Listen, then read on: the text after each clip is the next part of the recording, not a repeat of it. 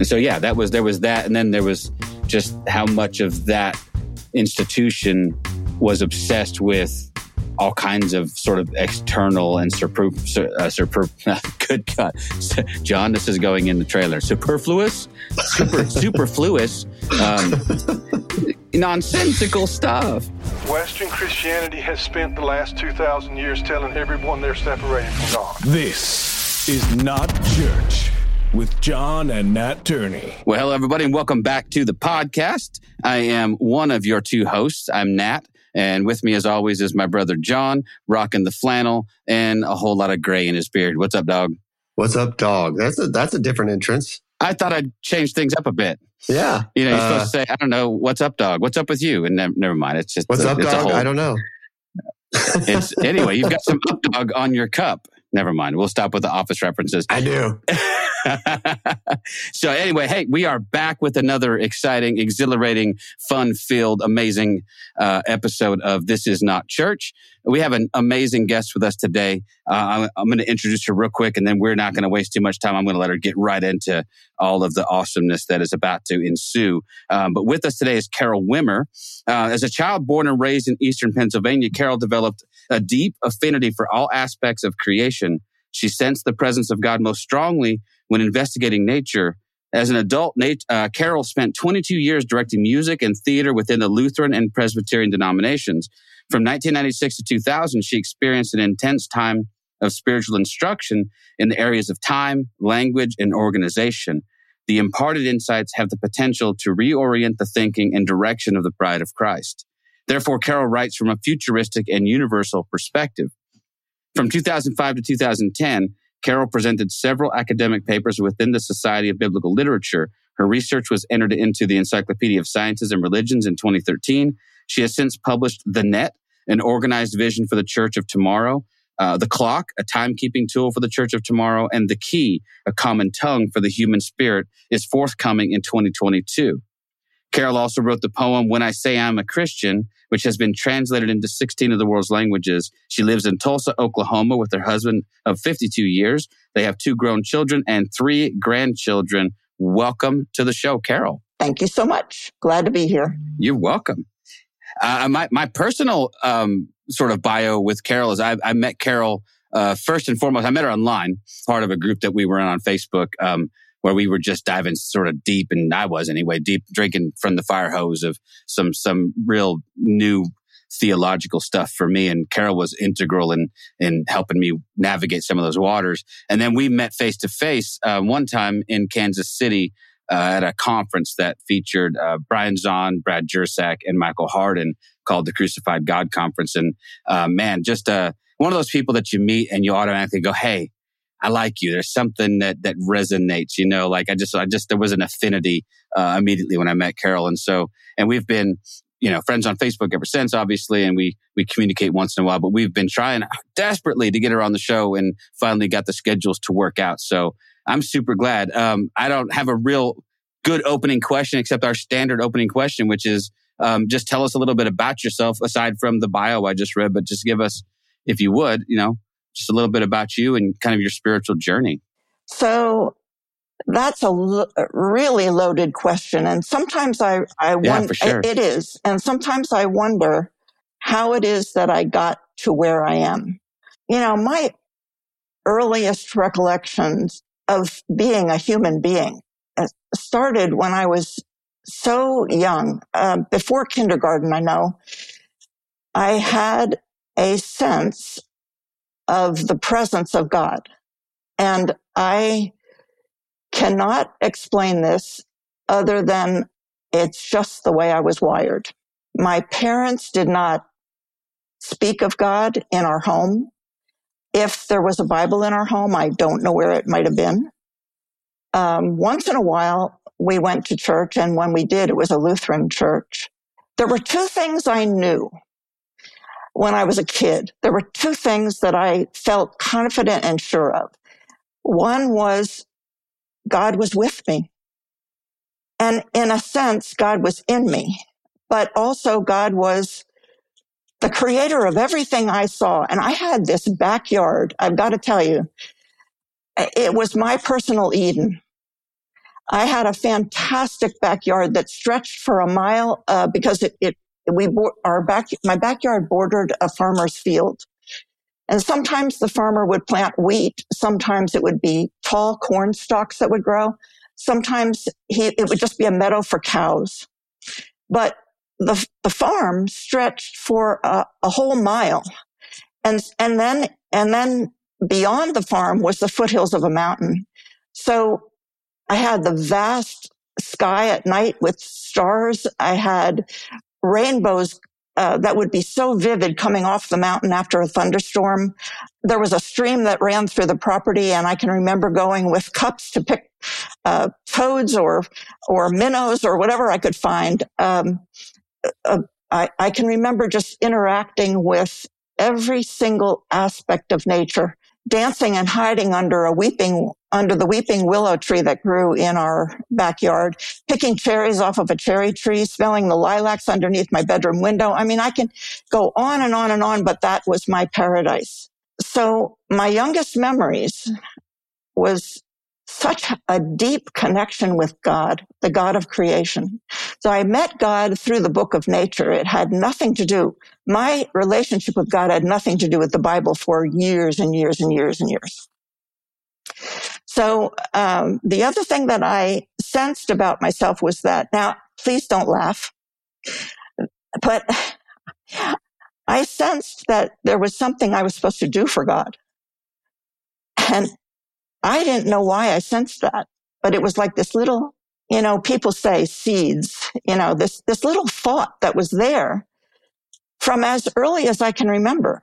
There's something I'm supposed to do for God. So anyway, that was, that was my childhood. I, I sang in the children's choir and I, I, at the church and I loved it. I rode my bike back and forth to get there because my, my parents really didn't, you know, my parents were not active in my faith. Uh, so it, they just didn't talk about it. And maybe the one thing that I should say publicly is that when I was two years old, my mother was diagnosed with um, late onset paranoid schizophrenia. And so my, I was raised by a mother who was mentally ill.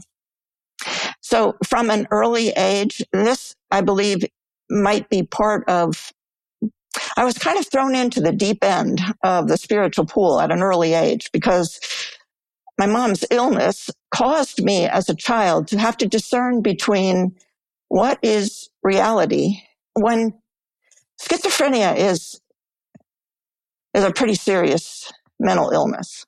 And so um, I had to discern what is reality, what is delusion, what is hallucination, what is paranoia. I had to distinguish between those things. And that is really that's discernment. Yeah, for sure.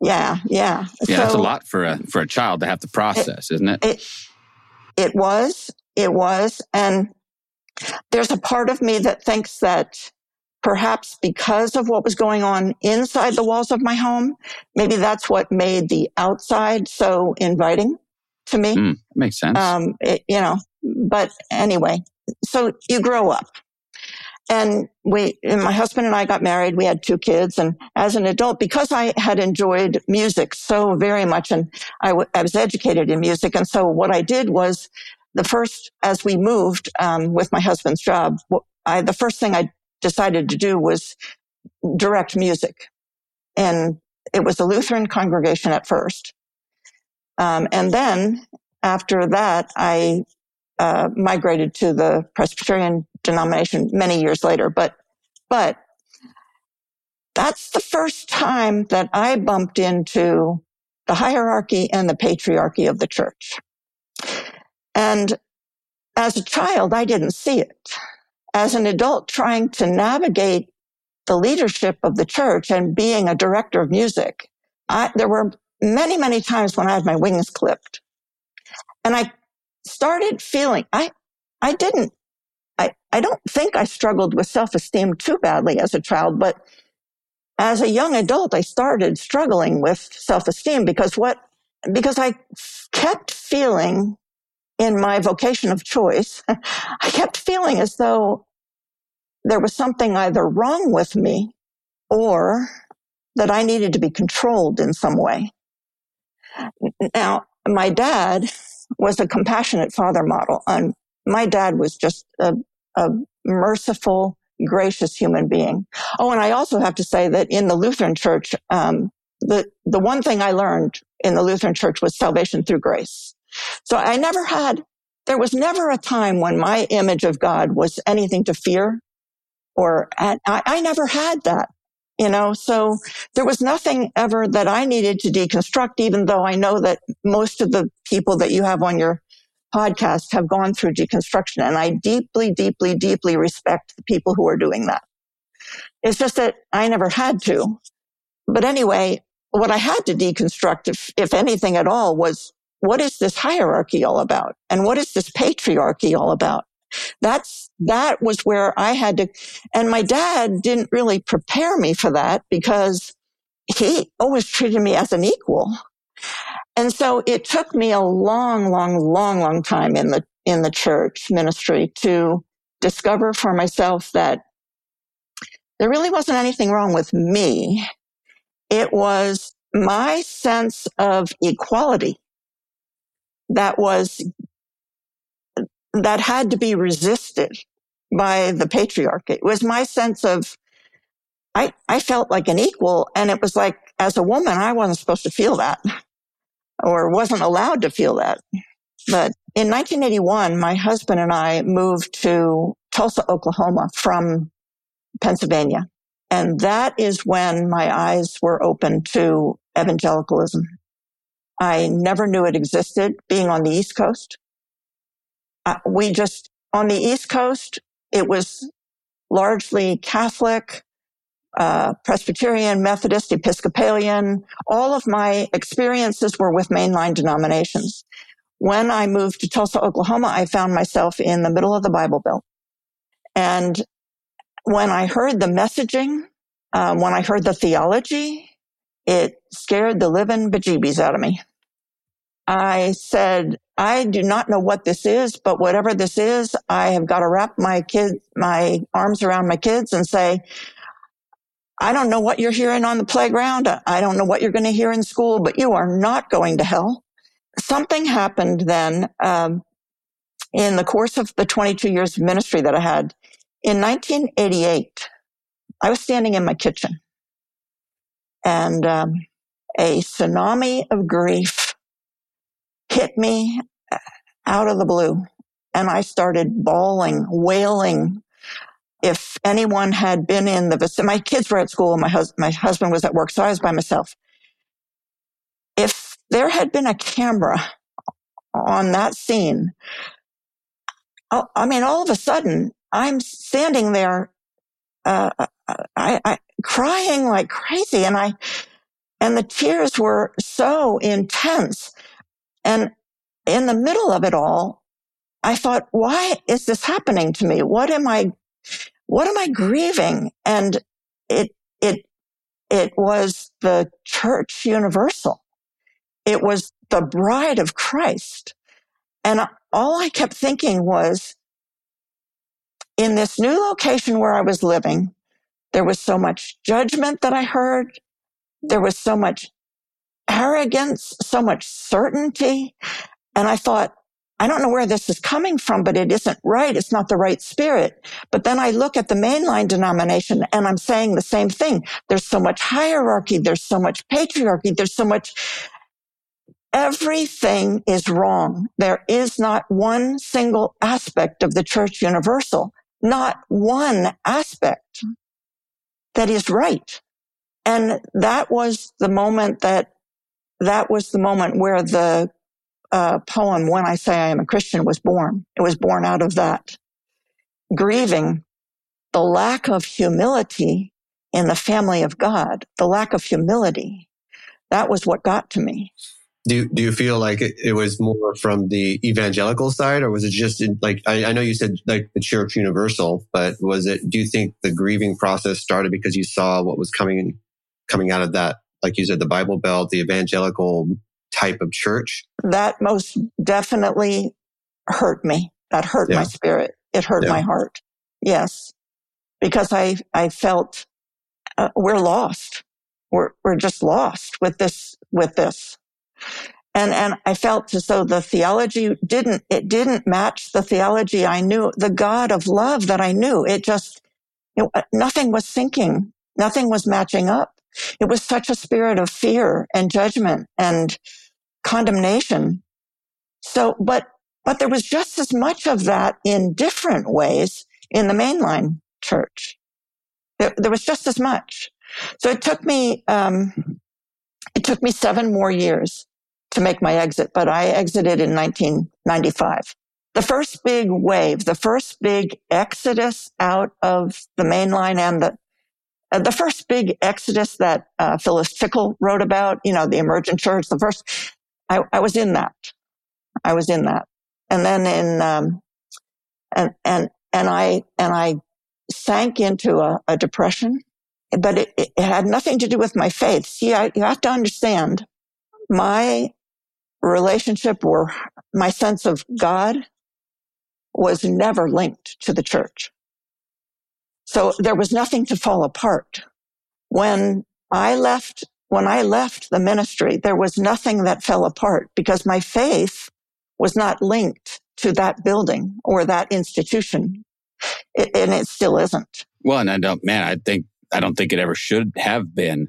I think that's one of the primary mistakes that, that, that I have made. And that, you know, it was something that was sort of handed to me, but that was what I inherited this religious tradition that says, um, my faith and that institution so inextricably linked that when one collapsed, it took the other with it.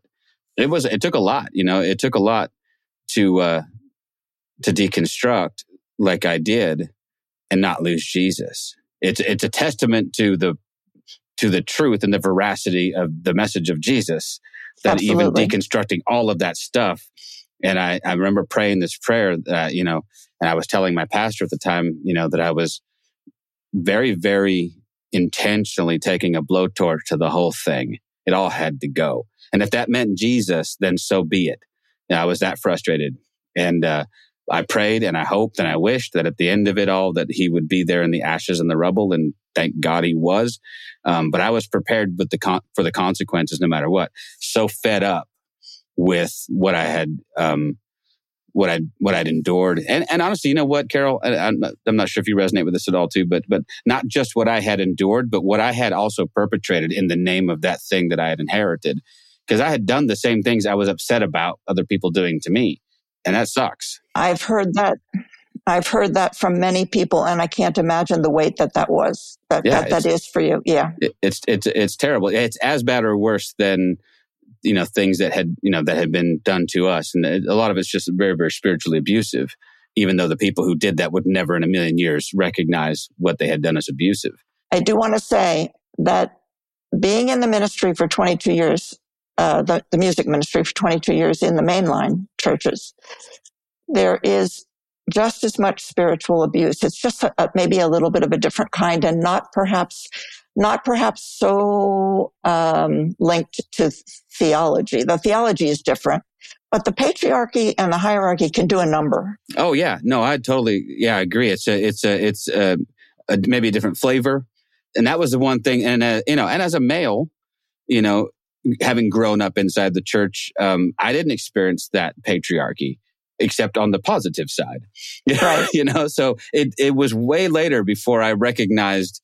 You know, my gosh, we have sidelined and marginalized and pushed women to the edge Yeah. of this whole thing. And, you know, I finally was part of a denomination once upon a time um, that was a little more progressive in their thinking towards women, and they would, you know, gasp. they would ordain women, and but I was actually talking to Keith Giles about this just yesterday. It was a you know denomination that fully, you know, embraced women in ministry, but I never in a million years um, came across a church that was led by a woman. It was always a husband and wife, and and then the the clearly implied message here was, well, the man's in charge and she's the co-pastor and she would carry that moniker, you know, or that title of pastor. But I don't know that I ever ran across one of those churches where, even though this was a denomination that was founded by a woman. And so, um, uh, John's like, okay, I'm trying, I'm trying not to be douchey and say, okay, Foursquare, fine. It was a Foursquare church. Um, there's a lot about Foursquare church I liked, you know, um, I was a big fan. I liked Jack Hayford. A lot of what he had to say was, was good. And, and Aimee Semple McPherson was that, you know, sort of quintessential 20s era um, traveling event, traveling evangelist. She's just a fire plug of a, of a woman um, from for all, all accounts. Um, but that being said, like I said, as from my perspective as as as a male going through the whole thing, I, it was it was it was easy to miss because it mm-hmm. wasn't negatively impacting me or my family. Well, you were actually benefiting from it. So yeah, absolutely, yeah. So matter of fact, that that that weeded out half my competition for jobs because they yeah. were, you know, well, that's yeah. so you know you. It, it's one of those things that you have to become intentional about going. Okay, well, what? So the my the abuse that I that that I feel like I suffered at the hands of institutional church, and I try very hard not to lay this at the feet of human beings. Um, I don't have an axe to grind with that guy. Um, no, even I don't either. Um, I have a because he honestly, what other choice did he have? In some ways, he was just following the script that was given to him, um, right. and so. But the the axe that I had to grind, you know, with the institution and the ideology was was was the hierarchy.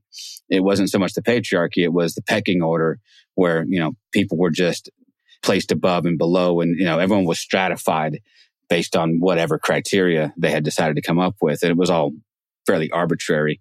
And so, yeah, that was, there was that. And then there was just how much of that institution was obsessed with all kinds of sort of external and super, uh, super good cut.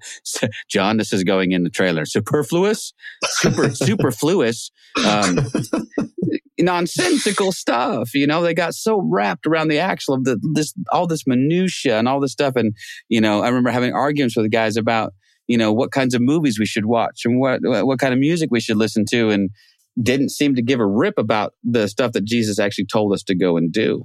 Oh, well, you'll appreciate this.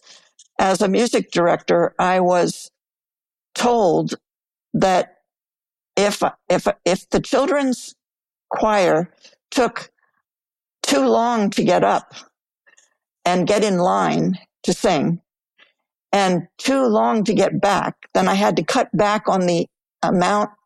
Uh, then I had to cut back on the time of the timing of the song. So if the song was three minutes, but it would take two minutes for the kids to get up and get situated and then two minutes for the church, the kids to get back. It's like, okay, that's too long. So wow. cut back on the, yeah. Talk about so, minutia, right? talk about, that's why I brought it up. yeah. That is like, like straining at the little tiny particles to go. Yeah. I worked for a guy once who, uh, who was like, I mean, our, our services were, were ordered. You know what I mean? Yes, yes. And a matter of fact, he'd, I, and this is what always cracked me up is guys like this would go to a conference or go to someplace and they'd see some somebody that they looked up to. This is how they did it, right? Yeah. And yeah, so yeah. he comes back from this conference and he's like, this is how we're doing this now. And he'd been to some church and this, this pastor had scripted his service to the second. it was, it was that, it was, you know, eight minutes and 45 seconds. This happens. And then, and they, yes. I mean, they had literally, um, scripted this thing out almost like a television show. You I'm know, familiar with that. Cues and guys with cameras and doing this. And we're, I got a guy, I actually, when I was, I worked for that church for a little while. Um, and, uh, yeah, we had, I had a director, you know, calling out camera angles and camera yeah. cues and all this stuff. Yeah. And okay. And then, and then after, and then every, every, you know, service we would go and debrief and we'd get ripped apart for how many times, how many cues we missed and how, you know, I'd get in trouble. I was a music minister too at the time. And so I'd get in trouble for maybe the rushing the tempo of the song. And, um, you know what I mean? It was like, it's like, it's it was so just, not... it's, and it's so weird to look back on, isn't it? And yes, go, because that's so it, surreal. Meanwhile, there are people who don't have food on their table. Yeah. I mean, yeah. th- that's just what used to blow me away. Yeah. What the hell are we doing? Yeah. Meanwhile, yeah. there are people people sleeping on your doorstep. Yeah. You know, yeah. trying you know trying to kick a heroin habit. Yeah. And uh and we're over here just griping and moaning about, you know, you were 45 seconds late for your your song. It went too long and it went, you know, yeah, it's just it's mind boggling, isn't it? It's uh, it's how easily and how out of whack the priorities can get. Well, and it's it's it's not that hard. It's it's not that divorced from that situation where the congregation also feels that, right? And so the congregation now begins to feel how connected to timing and how everything is very specific. And God forbid you be one of those people that walks in late. Oh man. because yeah so you it, it might not ever be spoken out loud but the congregation also knows if i'm late i don't want to be that person i'm just not Right. going to go I had a, I had a, the pastor I worked for in California who will remain nameless. He would, she, when worship started, the doors were shut and then no one was allowed back in until worship was over. So if you showed up late, you just did, you just sit in the foyer until music was, because he wasn't going to be interrupted. Uh, that's the same guy who, who, who yelled at a lady and chewed her out in the middle of service because her cell phone went off. And he's like, Oh, no, no, that's okay. I'll stop.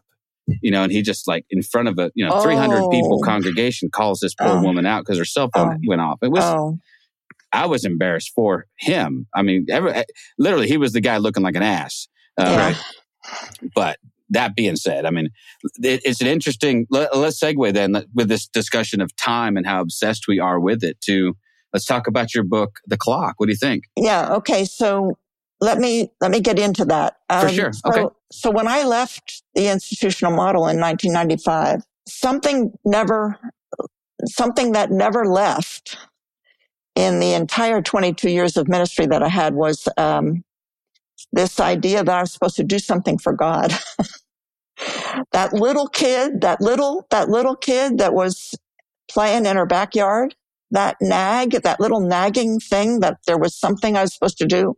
And here I am leaving the institutional church and I'm thinking to myself, well, if I'm supposed to do something for God, what what is it that I'm supposed to do? Because now I'm vacating the very place that God on earth is supposed to be.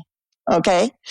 But then in 1996, that's when everything, that's when everything started happening. Um, I had, like my bio says, I had four years of intense instruction. And at the end of it in 2000, it started in 1996, October 18th, 1996 is when it started. And it ended in 2000, October of 2000. And it was one thing after another, light bulbs going on all over the place. Go to, go to this chapter, this verse, this, uh, uh, so much instruction. There were times when I would, I felt so sorry for my husband during this process because he would come home from work and I would say, uh, this is what happened today. This is what happened. And long story short, at the end of it, all of it, I ended up with a clock, a key, and a net. And I knew what I had.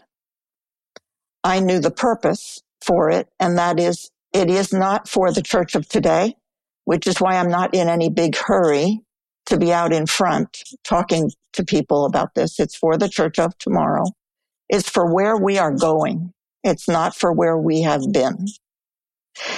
And my understanding of where we are going is future generations, the church of tomorrow will look absolutely nothing like we have experienced. Nothing. Do you have a, an idea of, of a what that might look like, or are you just convinced it will be different and we can't quite wrap our heads around it yet? Well, she's going to look a whole lot more like a net. The kingdom of heaven is going to look like a net. Uh, it's it's not. We will not. We will not be seeing the hierarchy. Hmm. It, it, the hierarchy must die. Yeah, It will. It will fall. It will crumble. So you know, you had asked about time. I, I, I, I, struggle to talk about a lot of these things. Um, as Christians, as faithful people, we are. I don't mean this in a negative way, but we are kind of lost in time. Our beginnings and our endings, we, we don't, we don't have them. What we need to have is a, a good theology of time. And that's what I think this clock uh, gives us. But here's, here's what I want to say first of all. If people look at the work that I publish and scratch their heads and say, what in the world is this? I want you to know, and everybody who's listening, anybody who's listening to this, I scratched my head too. What I have been shown and what I've been given to put into the body of Christ is necessary, but it doesn't look anything like what we have seen in the past. There's a parable that Jesus I, I have this in my clock book, but let me just bring this out because I know that this is part of what it is that I've got to put in the body of Christ. There's a, there's a parable that Jesus tells about a friend knocking on a friend's door at midnight. And he says, friend, lend me three loaves of bread for a friend of mine is visiting and I have nothing to set before him. And the, the, the, the man says, don't bother me. Uh, I, I, I, it's late. I'm in bed sleeping with my children. Don't bother me. Well, Jesus ends the parable right there. So he doesn't give us a conclusion. But what he says to us is, now this is at midnight that this takes place. And if anybody reads the clock book or if anybody sees the clock book, they'll know that we are approaching the midnight hour right now, um, in age to age time, which is a, which is, which is something I'll get to in a second. But, um, Jesus, the way he resolves the parable is he says, now I tell you, the man isn't going to get up and give you the bread that you need because he's, because you claim to be friends with him. That's not why you're going to get this bread. You're going to get it if you ask persistently and if you seek and if you knock. And that is what I believe I've got as crazy as that sounds and as diluted as that might sound. I believe I have those three loaves of bread. It's illumination we need illumination at the midnight hour. We, we, we are lacking the, the other parable is the, the midnight hour when the brides, the, the five, the, uh, foolish and the five wise are w- awakened because, hey, the bridegroom is coming and five, and five of them have oil and five of them don't. So we have a shortage of bread at midnight. We have a shortage of oil at midnight. And then we have this uh, other situation where John uh, John tells us in the Gospel of John that Jesus appears post resurrection, and the fish the disciples are out fishing all night, and they don't have any fish in their net. And he says, "Throw it on the right side. You throw your nets on the right side of the boat. The, the fish will be there." Well, so the church of tomorrow is going to be the historical critical lens that we've been using so far scholarship has been using so far is a left brain lens. We're going to have to switch to a right brain lens. Lens. We're going to be looking at many more images rather than words. We're going to be talking about the creation far more than we are talking about the words. I'm, now, I'm not saying that anything will replace the Bible because it won't. The Bible is precious. Okay. Nothing's going to replace the Bible, but we're going to see things differently in this book. We're going to all of a sudden have things appearing that we say, man, I didn't know that was there. In terms of time, we are locked and the historical critical lens is a fantastic lens. I have great respect for it, but it is limiting us to the 24 hour perspective of time. And we have got to get ourselves out of that locked position and get ourselves into a larger perspective of time because there are two realms of time going on at, simultaneously. Our 24 hour clock that's in our head that drives us crazy all day long because we're counting down minutes all the time. Okay. That clock comes along with a voice that talks to us and it's got authority and that talks to us and the authority guides our lives. And, you know, that's, that's our day to day. But there is a larger realm of time that the, um, the ancients, by the way, knew about. By the time the Genesis account of creation was written, Hipparchus actually is the astronomer in 100 AD, or 100, I'm sorry, not AD, forgive me, 100 BC, 100 years before Jesus. The astronomer Hipparchus perfected the uh, measurement of the ages. So in the Bible, you'll you'll hear about the age to come or ages past or whatever. That age is approximately 2,160 years in duration. That's what the clock that I've published will show. But it's rounded to 2,100 years. But when the Genesis account of creation was being written, the people writing that, the priestly writers, they would have known about the ages. Um, the Hipparchus perfected, but he perfected the measurement, but he stood on the shoulders of previous astronomers who had already determined what that measurement is. And it is the precession of the equinoxes. So uh, the astronomers, the ancient astronomers, they knew this measurement. So Jesus knew this measurement. John, the revelator, John in Revelation, John knew this measurement. We continue to look at the book of Revelation through the historical critical lens and we continue to put it into 24 hour time and lock it into 70 AD and all that other stuff. I'm not saying that's wrong, but what I'm saying is there's two realms of time. And so we have got to look at the book of Revelation through two lenses of time, the 24 hour lenses. There's nothing wrong with it. But we've got to get ourselves up into the age to age time so that we can see the, the revelation of Jesus Christ playing out over a longer period of time. Am I making any sense? Yeah, a little. I mean, it's it's a little confusing, um, as as I I'm sure you you encounter from time to time because it's it's it's just it's it's new outside of the box, you know. It's outside and, of the box. Yeah, and and and you know, you're saying there's a box. There's no box. No, so it's like it's good. it, it stretches. You know, um, one of the things that that I think we I think we talked way back when we met in in Kansas City. We briefly discussed this, just this sort of being locked into, you know, this time. So what? I think you wrote a short story, didn't you? Like a children's story that that dealt with you know a time where there was no clock and there was no measurement of time, and then and then yeah, right? it's once upon unmeasured time. Okay, yeah, I, I recall because that was like 2015 or so, right? Yeah. Is that based on your work in the clock? Was did you? Yes, it's but it's but it's a condensed, kid-friendly version, for and sure, for sure. Uh, I would say ages um, maybe f- a child would have to know.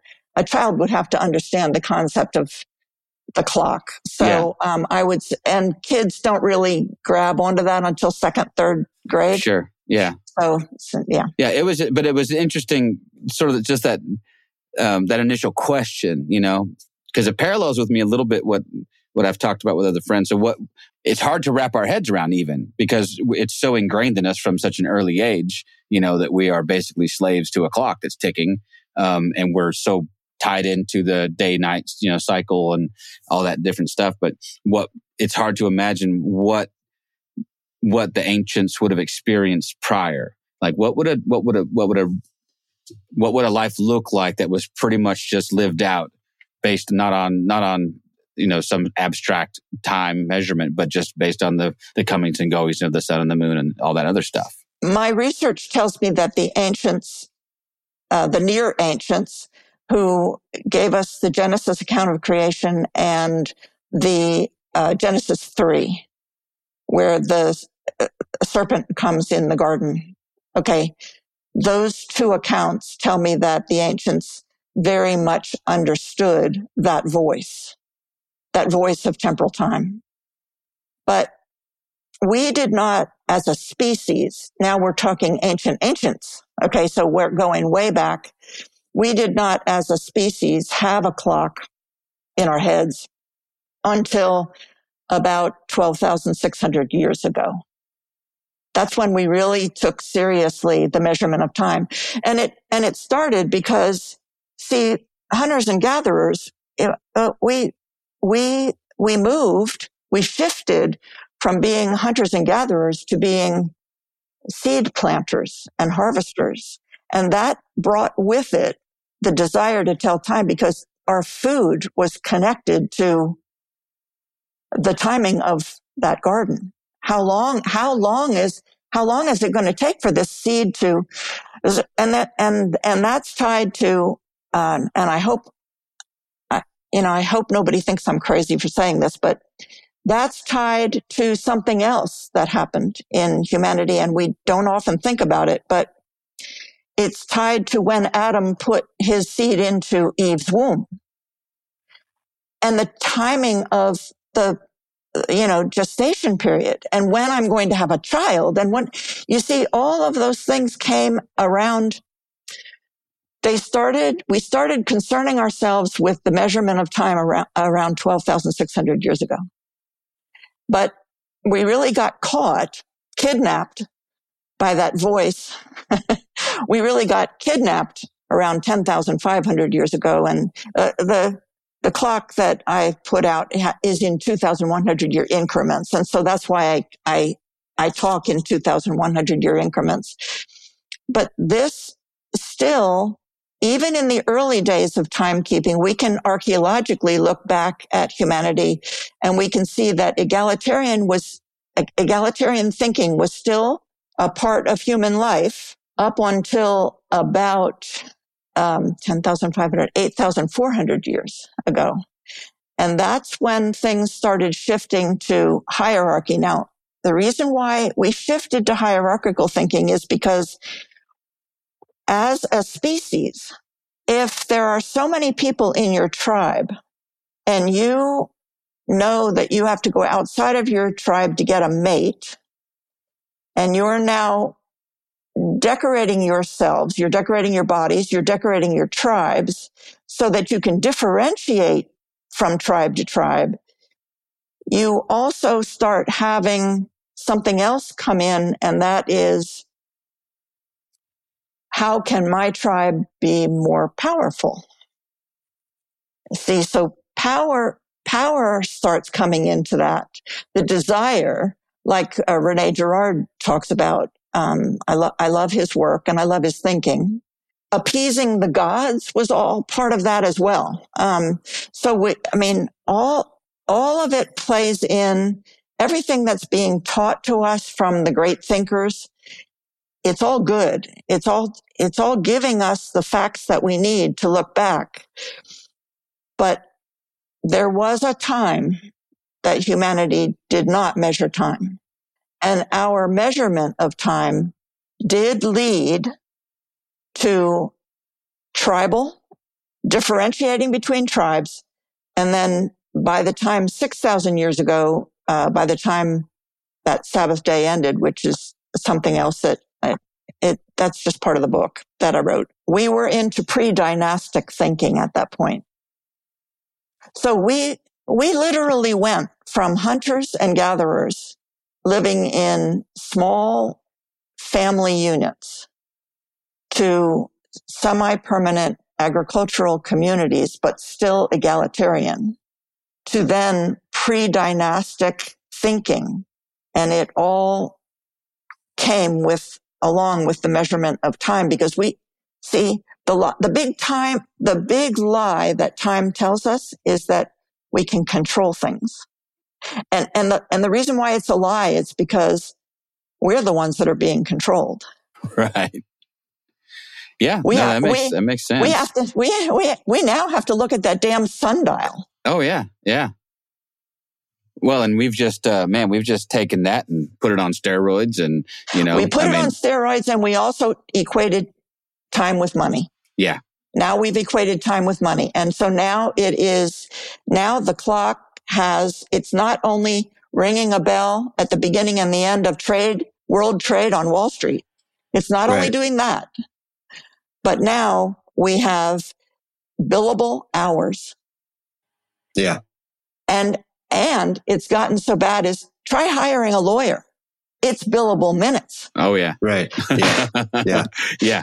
And a good one will charge you a whole lot. I'm, I'm, I'm trying to wrap my head around a lot of this. Um, so I can, I have like, um, even remotely an educated question within what I'm talking about. Well, first of all, I, I, I find it very interesting that it just completely blasts this idea of, of, of, a young earth, right? So we, we have to, first of all, we have to, you know, within, and it was never spoken out loud in my church, but I know that my church was a young earth church, that this, this planet's only been around for like 6,000 years. It can't be any older than that because if you take the Bible literally, that's as, that's, that's where the, the calendar and everything works out, right? So you, you have to like disassociate yourself with any idea of a young earth theology, uh, to, to even remotely kind of connect with this time idea that you have, right? And then on top of that, the evangelical church has done a very good job of explaining anything that talks about ages is become it's it's new age, right? It's a it's a new age thought. It's a you know, the next thing they're going to ask is, oh, do you do you pray to crystals? Do you do all that kind of weird stuff, right? because that's that's where anytime you talk about that there are these broader, larger ages, that it, it can't be it can't be biblical, which I, I've always thought was kind of weird. But I guess my question is is that were we always destined to kind of fall into this trap or was it kind of forced upon us by I don't even know where you would say it was forced upon us. So you have this as hunter gatherers become they they have a, a point where they kind of come together in community, right? At some point, those communities feel like they need to be bigger than the community next to them. And that's where I think some of this hierarchy comes in. At least that's, that's where I'm kind of getting that you're going. But was that forced upon us or was that, is that just human nature? Well, anthropologically speaking, that's just simply what we chose to do as a species. I mean, you can see it anthropologically. Right. Um, was it forced? When we talk about anthropology, we're talking about culture and the choices that we made in the flesh in our bodies. There's really two ways to look at this because anthropologically, I guess I'd say uh, maybe we were destined to, yeah. to do that. Maybe we had to experience that in order to want to get out of it. I don't know. But I do know that putting anthropology aside, there's a spiritual component mm-hmm. to the measurement of time that bothers me more than the anthrop- anthropology aspect of it. There's a spiritual component that is, that has gotten us to the point of, you live in California, John. Yeah. Has gotten us to the point of road rage. Okay. I can, yeah. I mean, there is a spiritual component to being wound so tight and to moving so fast and to not being satisfied if anything is in, is remotely too slow. Do you know what I'm saying? There's a, there's a spiritual component to that. And one of the things that I had to laugh about when I saw this clock, oh, first of all, let me go back to, to answer one of your questions. Yes, uh, to your, address one of your thoughts. I mean, the six days of creation are time before measured time.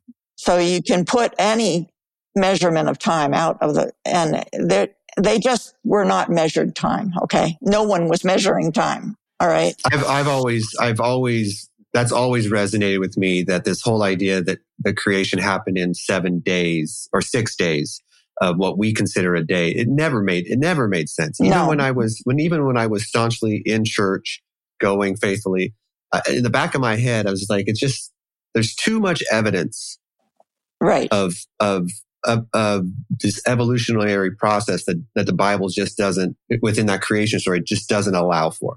Right. And, and, and the one thing that I want to make sure to say, the, the clock that I have published is extremely well grounded. It is, it is not out there at all.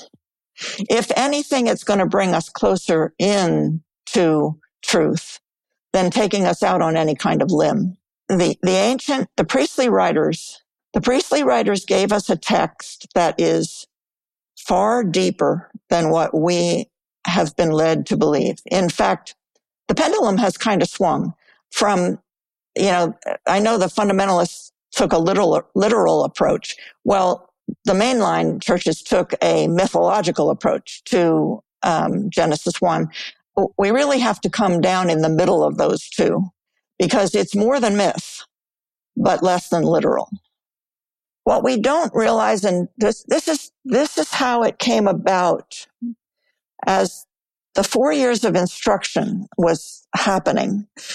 At one point in time, God said to me, and this is a voice now that you hear, and there's no, you just know that it's a nudge and there's no way to explain that. Let's say God, spirit, whatever you want to call that, the source, whatever you want to call it. But I felt nudged to go to Genesis 1 and read that text. And I'm thinking to myself, yeah, okay, you know, in the beginning, God created the heavens and the earth, blah, blah, blah. I mean, because who, How many times do you have to read that story? I didn't expect to get anything else out of it. So I started reading and I got to, and I was reading kind of nonchalantly because I just wasn't sure why I was being asked to read this, this text that has been relegated to preschoolers. Okay. So I got to the fourth day in the making of the two great lights. And that's when, oh my God, all the lights came on for me. And I kept on, and I'm, and I said to myself when I was reading, this text is following the color order of the visible spectrum of light. This text is built on the foundation of those seven colors of the rainbow. Now, at the time when it was, uh, when this was being what I would call revealed, or when the veils were being lifted from my eyes on this, I didn't have the scholarship to go along with this. All I knew is that's what I was seeing. But I have since learned that the priestly writers who gave us the text of Genesis 1, they are the same source that put the rainbow covenant into the flood narrative. It's the same source. There are two flood narratives, just as there are two Genesis stories of creation. And the priestly source put the rainbow covenant into that flood narrative. One, one thing I want to tell you, there's a, there was a, a there's a professor, Mark Smith, and in 2010, he published the uh, priestly vision of Genesis of Genesis 1. And I want to read something to you. For I have been in contact with Mark Smith on this, by the way. But he talks about why weren't the priestly writers who gave us Genesis 1, why weren't they more explicit about that first light? Let there be light. Why didn't they tell us what light is this? Okay. So this is what he writes. Why isn't the text more explicit about the precise nature of the light on the first day, or the light on day one? The answer to this question may have to do with a possible second audience for Genesis 1. Let me stop there for a second. The first audience is the illiterate Israelite people. Okay. That's, that's who they were telling this. That's who they were creating the story for. That's the first audience. And then it says, the answer to this question may have to do with a possible second audience of Genesis 1, namely the members of the priesthood itself that supported the composition of Genesis 1. So they're writing for themselves. Okay. And he says for them, there may have been a more covert yet highly meaningful dimension to the narrative. And I'm reading this in Mark Smith's book and I'm going, hell yeah, there is. there is definitely a more covert reason. And it's not covert simply means it's not openly acknowledged. They did not openly acknowledge that they were creating this text with a foundation of light underneath it the seven colors of the visible spectrum, moving from violet into blue, into green, into yellow, into the blood of fish and animals, the living creatures, into the red blood of the, of the, of the animal kingdom, and then into the purple of the gifts of, of dominion and freedom. They did not, did not mention that. In other words, they wrote their test, let there be a firmament, firmament on the second day. Let there be a firmament. But they didn't say, and hey guys, by the way, the sky is blue. And let there be vegetation. Oh, and hey guys, by the way, the vegetation is green. The only mention of color in the whole text comes at the very end of the text when the priestly writers say, to the human that is created, see, I give you every green plant. Wow. That's the first mention of color in the Bible. Uh, as I delve more into physics, um, astrophysics, that kind of stuff, you know, because it really, it's always really been fascinating to me. And I find this idea and it's come up in a conver- at least one conversation that Nat and I had where uh, there's a problem with Genesis, and that that there is light before there's light before there's a sun within the creation story. It's not but before I, fire, though. But but as I as I as I look at it, connecting to the Big Bang or whatever you want to call it, mm-hmm. the creation yes, of yes. everything, which would be the creation of time itself, right? Because prior to the Big Bang, there is no time. But most physicists now say that as, you know, we're talking thousands of seconds, I mean, we're not even millions of a second, right? We're not talking about as this, as this expansion happens, one of the first things that happens is there's massive light from this Big Bang universe. And that actually the young universe or the young whatever this is, there was light everywhere. And it was a light that was beyond this idea of a sun or a star or anything like that. So as I start connecting it to a much broader picture of, for lack of a better description, time, as time begins, I, I it, it no longer it no longer seems improbable to have light before what we would say, oh, the sun's in the sky. That's what gives us light, right? It's one form. Right, right. Yeah. Um, fire. C- please consider fire. Mm-hmm. Fire, fire first. It doesn't require sun or moon or stars. Sure. Well, so your, that, your big, your big bang is fire.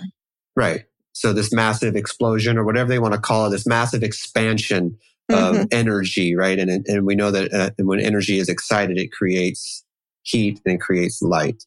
So, uh, and, and God has consistently throughout scripture, if we want, if we want to believe, revealed God's own self through like th- things like the, the burning bush.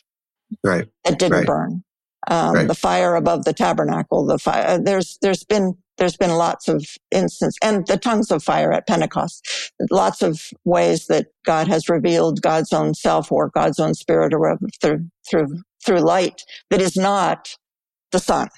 And yeah. Do you see? Do you see that um, as we move towards whatever this future church may be, uh, one of the things that we might do is kind of reconnect to this idea of the ancients uh, it seems like um, as we delve into some of these ancient writers, not only of Christianity but of other of other you know indigenous peoples, that we find out that they all had a very strong connection with nature, right? Very strong connection with um, something beyond time and outside of this realm of this what we construct as time. Do you see that maybe that's one of the things that we will kind of reconnect with? That is a perfect question. and the answer to it is absolutely 100% yes, because the omega is the alpha. We are going full circle. We're not on a linear, we're not on a telos that is linear. We're on a telos that is circular. And so, yes, it will bring us right back to the ancients and the, it will rejoin us with the love of the imagery of creation and and all of that. And with but, but, but, but, and I have to say this because I, I, okay, I have to make sure that I say this because we aren't the same. We have traveled through time. So we are not the same. So we are going to create to it, but we're to the, to the, to the omega, the same, but in a different way from, than the ancients created or I'm sorry, than the ancients connected with it because we, we have more knowledge and we have more wisdom now. We're, we're not the same people. Okay. We're, so, so we, we have learned. So our, when we reconnect to that, we will be reconnecting. Well, we'll be reconnecting 6,000 years later. We're on a day by the way. We are on a day. there were the six days of creation. There was the seventh day that transpired all during the hunter gatherer, the whole thing that we talked about with tribal. That was, that was the seventh day. We started the eighth day of creation with the murder of Cain and Abel. That's the day we are still on. We have gone through three. If you, if you're a football fan, we have gone through three quarters and we are now ready to enter the fourth quarter when so you nat you had asked about the church of tomorrow um, you know what i envision i i can i am i do not have a crystal ball and would not even dream of of saying that i do but i know where we are right now we're at the midnight hour and i know what we have to do right now and the, you've struggled a couple of times on some of the podcasts to say you know, we're using this term deconstruction, but you know, I wish I could find a different term for it. Um, maybe I can reframe that a little bit for you if you're if you're willing. The what I see is going back to the teachings of Jesus, the parable that he that Jesus said, the kingdom of heaven is like a wheat field. And while the, the wheat is planted by the master. And while everyone is sleeping, an enemy comes along and sows weeds into the wheat field. We are at the end of that. And I'll say it, John. I know it's not meant to be. Jesus started the age with the, the age of Pisces is the age that Jesus started, and we are at the end of Pisces, and we're going into the age of Aquarius. But um, this is not a new age thing here. It's just an act of. It's just the precession of the equinox. Okay, it's it's it's not new new age. Okay, there's no crystals involved. let me um, let, let, me let me say one thing really quick. Uh, first of all, I totally believe in these uh, in these connections of ages and stuff. I, I just I was voicing an opinion of other people. Yes. I I, under, I completely understand as we're moving into the age of Aquarius. Uh, yes. It's something that I that I that I understand. Um, I actually agree with. Um, I, I it's something that I and I think the ancients also understood. So yeah, I just want to add that. Yeah, yeah, yeah, yeah. Thank you for clarifying. And now I want to sing, though, John. yeah, yeah. twice you guys said have said the dawning of the age of Aquarius, and the musical hair just goes through my head. This is the dawning. I know. Of, anyway, I know. So. I know. anyway, but anyway, the, but anyway, the sweet, the sweet field. That's okay. The sweet field. Um, we are at the point now where we have got to pull the weeds from the wheat field. And that's what we're doing. That's what deconstruction is. It's taking all the false teachings. And, and here's the thing. Jesus gave us in the parable, Jesus gave us the steps that need to be taken in the order in which they need to, to be accomplished. Okay. The first step is to collect the weeds. And that is what everybody's doing right now. But it's not going to be an overnight process. This is going to take several generations of people to get rid of the weeds in this wheat, wheat field. The, the false teachings have to be pulled out of the garden. The next step then is binding them and put, binding them and throwing them into the fire to be burned that binding coincides with what we're going to also need to do with the binding of Satan. And that's, uh, I love when Thomas Jay Oord says God can't. And, and I say, yeah, God can't because God needs our cooperation with some thing, some of these things. But, um, and then, and then the third step is gathering the wheat into the barn. Okay. So this whole process this whole process is going to take the whole age of Aquarius that we're coming into. It's the whole church of tomorrow that this work will be done. So it starts with collecting and then binding and then gathering the wheat. So we've got a full age of, uh, ahead of us. You see, we're so used to thinking in terms of the 24 hour clock that things have to happen fast they're not happening fast. They're happening very slowly. Yeah. So I can see some people kind of bristling a little bit at that too, because then this says, okay, so if we have another whole age ahead of us, right? Uh-huh. Mm-hmm. Then obviously, when you talk about the evangelical church and their need to prepare us for this second coming of Christ, this this uh, this point where we will be pulled up into the clouds and brought to this heavenly place, right? That's that seems like now with this idea we're on a different trajectory, that we're on a different um, which by the way I I agree with. I don't I don't see this um, I, I the whole second coming is is a whole other it's a whole other podcast episode probably. But how do we how do we because it almost I could see it as someone saying this is kind of defeatist. Like we, okay, we're just at the beginning. We're not going to see anything of, we're going to see no fruition from this because this is another whole age that uh, okay. we have to work through. Right? Okay. So here's, here's, here's what we need to understand. Each of us is journeying with Jesus on our own separate individual journey. Right. That is one journey that is being taken for every single human being. And that is a journey that will be completed. Okay. We're talking about the collective journey, right. the collective journey of humankind, the species that we're on to complete this day that we're on, to complete the desire of God for whatever God wishes for this day. But what is important right now for the church to know? Go to your Bibles open it up and Google, not Google, go to whatever Bible app you use and search midnight hour or middle of the night, either one, because some translations say middle of the night, others say midnight, midnight. Search the word midnight and you will come up with 12 things that absolutely need to be understood now. Now, that is what, so there are things that evangelicals if there are things that the evangelical church,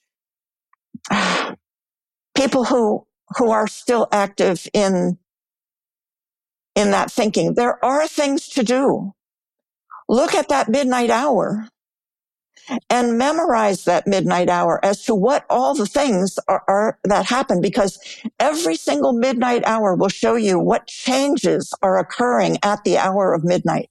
And every single one of them is a change. A lot of them are a change from sleeping to rising. Look at that. It, look, uh, you know, look at those 12 midnight. Uh, I mean, I don't know what else to.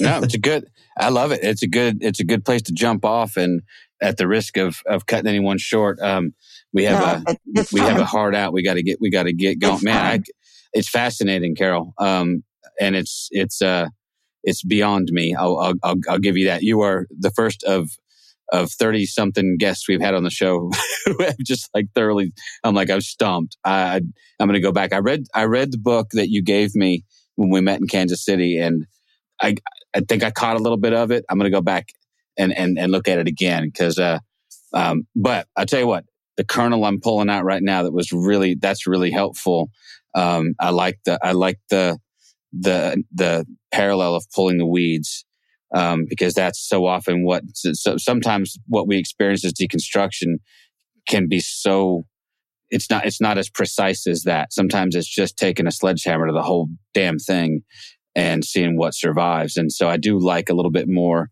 I think most of us who've gone through it have gotten a little bit more precise in our uh, in what we're deconstructing that mess. So what you said resonates. That makes sense as we're kind of going and going, no, false teaching, false teaching. Let's just pull these things out without just doing damage to the whole thing underneath it. And the purpose of that is to preserve the wheat so yeah, that the wheat yeah. can continue to grow and be seen by the world. Yeah, no, and I think I think that makes a lot of sense. That's a, that's an interesting and, and potentially really valuable way to to reorient ourselves to um, please how please we're looking do. at that. I like it. I like please it a do. whole lot. So for that, I'm super appreciative. I would love to talk to you more at some point down the road. Um, I'm certainly looking forward to, I think, I guess 2022 when, when your next book comes out, kind of completes that cycle, right? Okay. What, what I, what I want to do, I, I want to say one last thing. Sure. Of course. Since these three things, the clock, the key, and the net were given to me freely, I have always had the desire to put them into the body of Christ freely. Wow. Okay. Because I believe they should be given without anybody laying down a dollar. And so my academic work, which is the clock book and the, and the key that's going to be coming out in the net, that, that, that's a different story. But what I wanted to do is condense it. So I have created, it's being edited right now. I have created a PDF that has all three things in it A clock, the clock, the key, and the net. Three loaves of bread at midnight Mm, okay. in a condensed version, and it will be free to Wow. anyone who wants to look. All right. Well, if we can get a link to that, we will make sure and put that link in the show notes. Um, and we will definitely uh, let all, all of our people know. And you're in our you're in our Facebook group, so you can certainly let people there know that that's happening. That that's a beautiful thing. I know when you when I first met you, you you gifted me that book as well, and I, I could sense that that was kind of your heart was that you just wanted to get this out there, and um, and I appreciate that. Yeah, this should not be a, this should not be about money. Well, Should not be about money. Love it. I love it. Um, with with that being said, man, we're gonna we're gonna go ahead and and uh, and wind this down. I am so appreciative of your time. Thank you Thank for you. blowing our minds because uh, Yeah. I, I can I can speak for John and myself right now. Just I can tell the look on his face. It's like, yeah, there's stuff to process here, and that's good. I love I love that. I love I love coming away with from a conversation like this with Yeah, I'd, um, I'd say one of the on. one of the one of the biggest comments that I get from people like within the Facebook group that we have is they may not always agree with everything that that has been brought on to our podcast and with uh, different guests that we have, but it's definitely the one the the overarching feeling is that it's it's definitely giving me stuff to to think about yeah for sure. um, and challenge it challenges people to step outside of that box right? Which i think is very very important. I think one of the biggest steps we need to take is to realize that we're in a box of whatever making. And sometimes we need to step out of that box to see how potentially that that box that we were in was either harmful to us or harmful to others. And uh, at the end of the day you might disagree with some of the stuff that people are saying or bringing to the table but i think it's super important to challenge ourselves and challenge each other to see the world in a, in a little different light. And stepping out of the box is scary. Oh yeah. Yeah, absolutely. I, I can promise you everything I'm putting out there in the body of Christ is nothing but love and light. Mm, right. And that's awesome. We love it. That is a perfect way to, to end this. Thank you, Carol. Uh, everybody, Carol Wimmer, make sure and um, check her out online.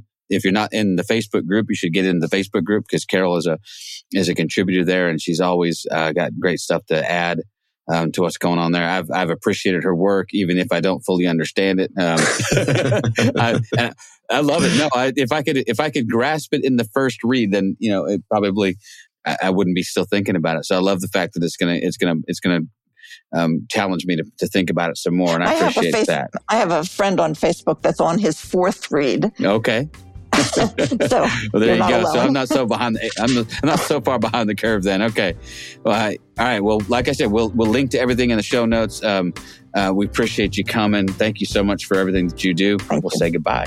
thank you. Thank you for listening to This Is Not Church. Be sure to rate and review the podcast on your platform of choice.